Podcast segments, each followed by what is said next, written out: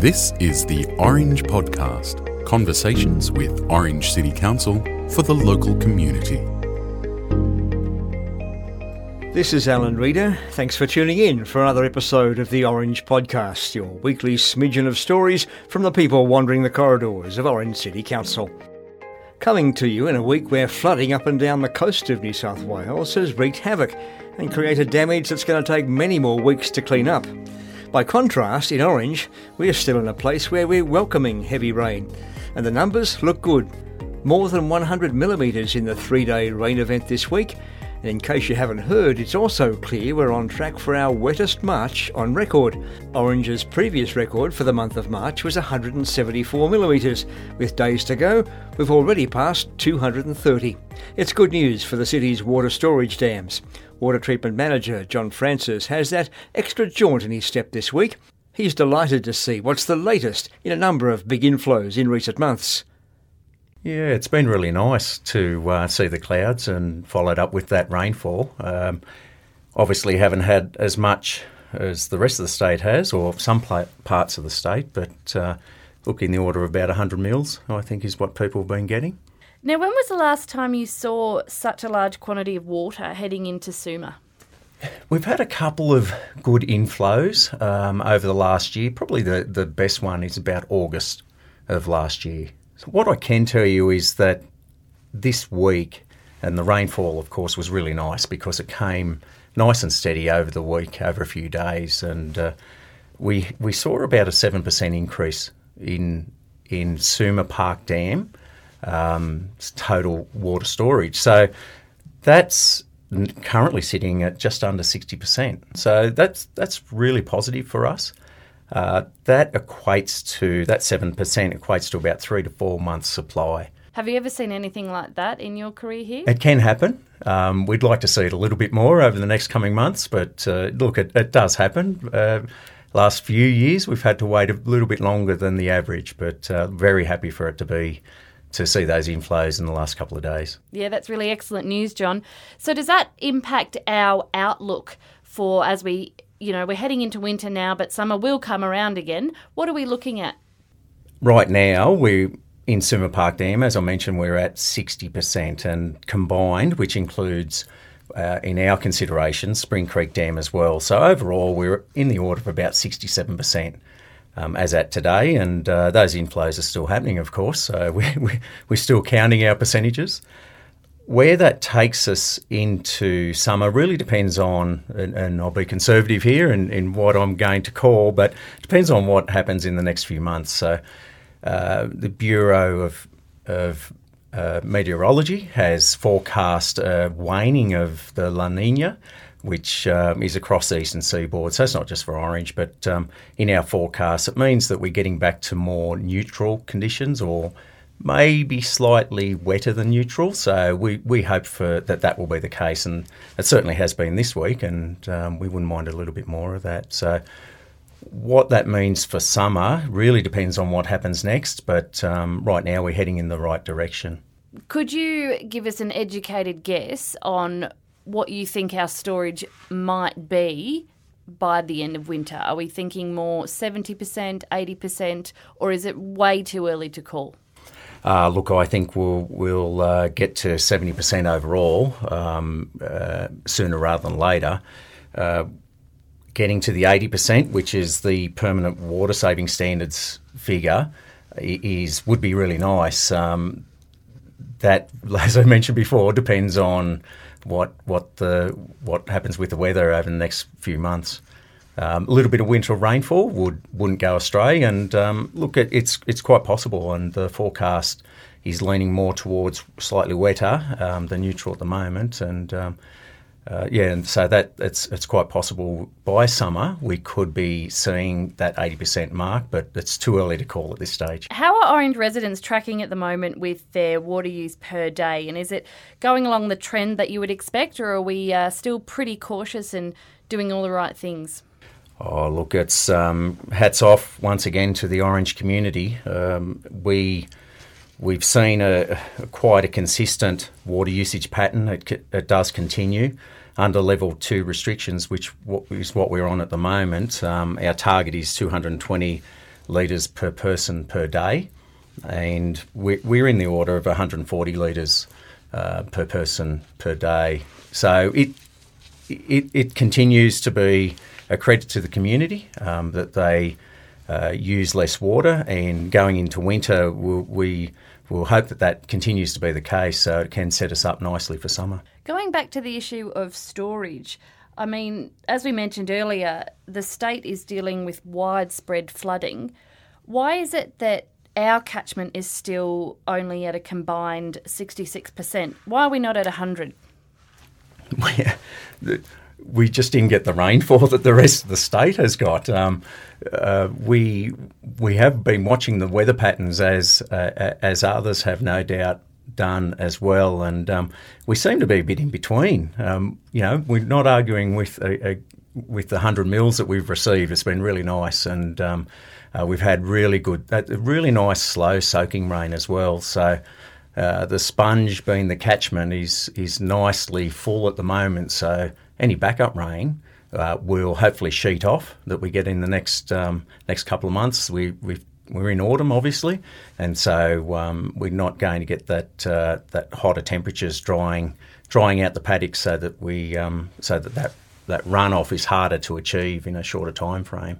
So I think we're set up nicely for that winter rainfall, or rest of the autumn. Let's be more confident. Autumn rainfall in, in, and then into winter. John, do you have any figures for our stormwater harvesting over the last few days?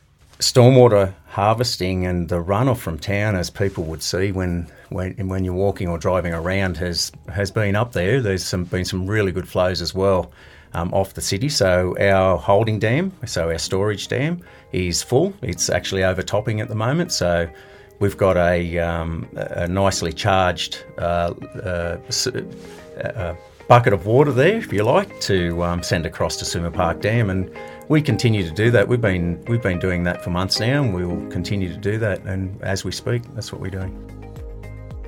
Water Treatment Manager John Francis was talking with Comms team member Nicole Taylor. You never know what you're going to see when you walk through the door of the Orange Regional Museum and it gets even more interesting when the museum puts together an exhibition in cooperation with the regional gallery and a network of local schools. According to the museum's engagement and education officer, Anastasia Freeman, the latest exhibition helps make the connection between the food we eat and the insects that fly past. Pollinators, the exhibition is part of um, an ongoing collaboration between the museum, um, Orange Regional Gallery, and also the Spark Network, which is uh, a network of, I think it's 14 different local p- public primary schools. Um, so some of those schools are Anson Street School, Blayney, Bletchington, Borenore, Bowen, Calare, Clergate, Glenroy, Millthorpe, Molong, Mullion Creek, Nashdale, Orange East, and Orange Public Schools. So the children um, in those primary schools are collaborated with us on this project, and um, we provided an education kit. Um, so that's the museum and the gallery provided an education kit um, for these students to teach them about the wonderful world of pollinators and pollination and what an amazing process that is. Um, and they out of that created an art activity where they provided us with roughly 2,500 wings of four particular local pollinators. Where did the theme come from? We had ummed and ahed about the theme for a little while before the the last um, uh, collaborative project involving um, our three groups uh, was called Regenerate. Um, and this was an amazing project that was also shown in the museum. Um, and with Regenerate, um, that was a focus on the bushfires and um, moving on and healing from the bushfires and um, how landscapes recover. Um, so we wanted to do something slightly um, different this time. And with Food Week coming up, um, we thought it would be wonderful to talk about pollination. So last year, obviously, um, the Regenerate program got hit by COVID and you had to sort of make it all very online. Did, were you able to go into the schools a little bit more this year and, and sort of have a bit more face to face contact with the kids? No, unfortunately not. The um, uh, the project itself um, lends itself more to we create the education pack, um, and then it's the the teachers of those students that will use the education kit in their classrooms, and we provide a um, with the art activity where the wings were created. We we provided a um, video demonstration of how to do that art activity. And then, um, yeah, it's the wonderful work of the teachers, um, those primary school teachers who are kind of guiding the children through those activities that we've provided for them. So, what sort of educational activities did the children do in the classroom? There were there were many different options. So it could be um, dissecting a flower and actually learning the reproduction process of flowering plants um, to get an idea of um, a deeper sense of how pollination occurs within the reproduction cycle of a flower. Um, and it, uh, some of the other activities involved going outside and doing a pollinator count as well. Um, so they're just two of the many activities that were in the education kit. And the grand finale, the exhibition at the museum, it's quite an awesome sight. What has the reaction been from the public? Really positive, yeah. And uh, it's been wonderful for students to come in and uh, discover where their artwork is placed in the swarm. Um, we also have some other interactive elements um, within the exhibition that have been uh, really uh, loved by visitors. Um, and over the weekend, we had um, many people through the door, which was a good sign. So, families coming in, especially to see their children's artwork. Um, also, the opening night went really, really well. Um, and uh, the yeah, the interactive elements of the exhibition uh, were lots of fun for families and kids. So the interactive elements they concentrate on four local pollinators. There is a focus on uh, four local pollinators the painted lady butterfly, the grey headed flying fox, the red wattlebird, and the blue banded bee, all of which are depicted in the swarm um, artwork. Whereas um, another interactive element is um, somewhat of a game for children to play where they have to uh, identify and match uh, local um, uh, flora that or flowers, flowering plants, um, and have to work out it's a game to work out how to pollinate those flowers. So there's that, and there's also another um, interactive element where uh, people can leave notes um, about what their plan is um, to, or how they can envisage they can help the pollinators in our region as well. So we've got the school holidays coming up. What have you got going on down at the uh, museum for kids these school holidays? Uh, yeah, so lots coming up this school holidays. So um, book in early because tickets are selling out fast. But we have uh, botanical drawing, mixed media, bats, bees, um, and beetles um, making seed bombs and making a butterfly flutterby, um, which involves identifying local pollinating butterfly species. Uh, we might even, uh, if these sessions are booking out, then we might put on some more sessions. So uh, keep an eye out for waiting lists if they do sell out and make sure you add your name to that. So you can find um, all these uh, workshops in the school holidays um, on the event um, calendar, the council event calendar. Also, um, check out uh, the gallery and museum Facebook pages, and also go to Eventbrite and um, check out the Orange Regional Gallery Eventbrite as well. Anastasia Freeman was talking with Comms team member Liv Sargent.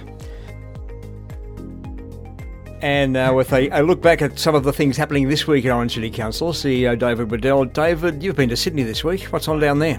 Well, I did go to Sydney, and it was raining down there, as you know.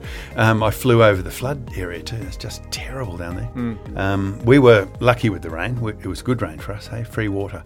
Um, Alan, you probably know what the numbers were. Did we make 70%? It's we certainly nice to be heading in that direction. We're about 67, 68, so we're in a couple of, you know, couple of weeks, a bit more rain and we're going. Uh, it, it is is great, and with a soggy, misty, typical orange winter, you know, it should be it'll bode well, as they say. I did go to Sydney. Um, went with the mayor. We went to a thing called Regional Cities, which is a grouping of Tamworth, Wagga, Albury, all those big regional cities. We met the deputy premier, who was very bullish about how good it is for the regions right now. You know, it'll never be better than this. There'll never be more money thrown at you. So make hay while the sun shines. On the flip side, we discussed, when he left, we discussed things like housing shortages in the bush. Why won't you, you know, why won't you give us more money, appropriate money, um, for all these problems that are starting to, to loom? We talked about um, NBN. We talked about the rate peg. We've just learnt that, you know, again, we're, we're stuck on about 2% rate rises. So you, you have, have a lot of people coming in, but we've got a lot of infrastructure we've got to build to, to get ready for them. There was some coverage of that rate peg discussion. The government, on some instructions from the Productivity Commission, is trying to link rate pegging to population growth. Is that a good idea, big picture? Well, it depends. If you're a ratepayer and you, you, know, you think you're paying a lot, um, probably not. But there is some logic to it. It all goes on exhibition, so it'll come out in the wash. Um, yeah, linking it with population, it makes sense. It, you're a growth area, you need more infrastructure, you need to raise more money. Um, as long as it's not a cost shift from other taxes that you know that, that New South Wales Welsh men, as they say, and women pay. Anzac Day is going to happen. That'll be great. It is good. Yeah, we met last week with the RSL, so it looks like there's going to be a dawn service and a eleven o'clock service with a minor a modest march. And council will help them out in some respects. It's it's doing it COVID is more expensive and it takes a bit more manpower to do it. Yeah, we're helping them with planning and um, resources, no doubt. So that's that's good. It's great. And Food Week's coming up. Easter's coming up. It's all happening, as we often say in Orange. Um, I'm going to the long lunch in Sampson Street, which sound, sounded pretty good. For people who don't know where that's going to be, where will it be, Dave? It's um, in the in Sampson Street between Byng and Summer under those beautiful plane trees, and they're going to have 300 people on a long table. It sounded good. I got two tickets. Why not, hey? That's Orange. Thanks, Dave. Thanks, Alan. Enjoy yourself. Thanks for joining us for the show this week. If you catch up with this show on Apple Podcasts, remember you don't subscribe anymore. I gather you'll need to follow us in future. Good luck with that. Until next time, for the Orange Podcast, this is Alan Reader. Bye for now.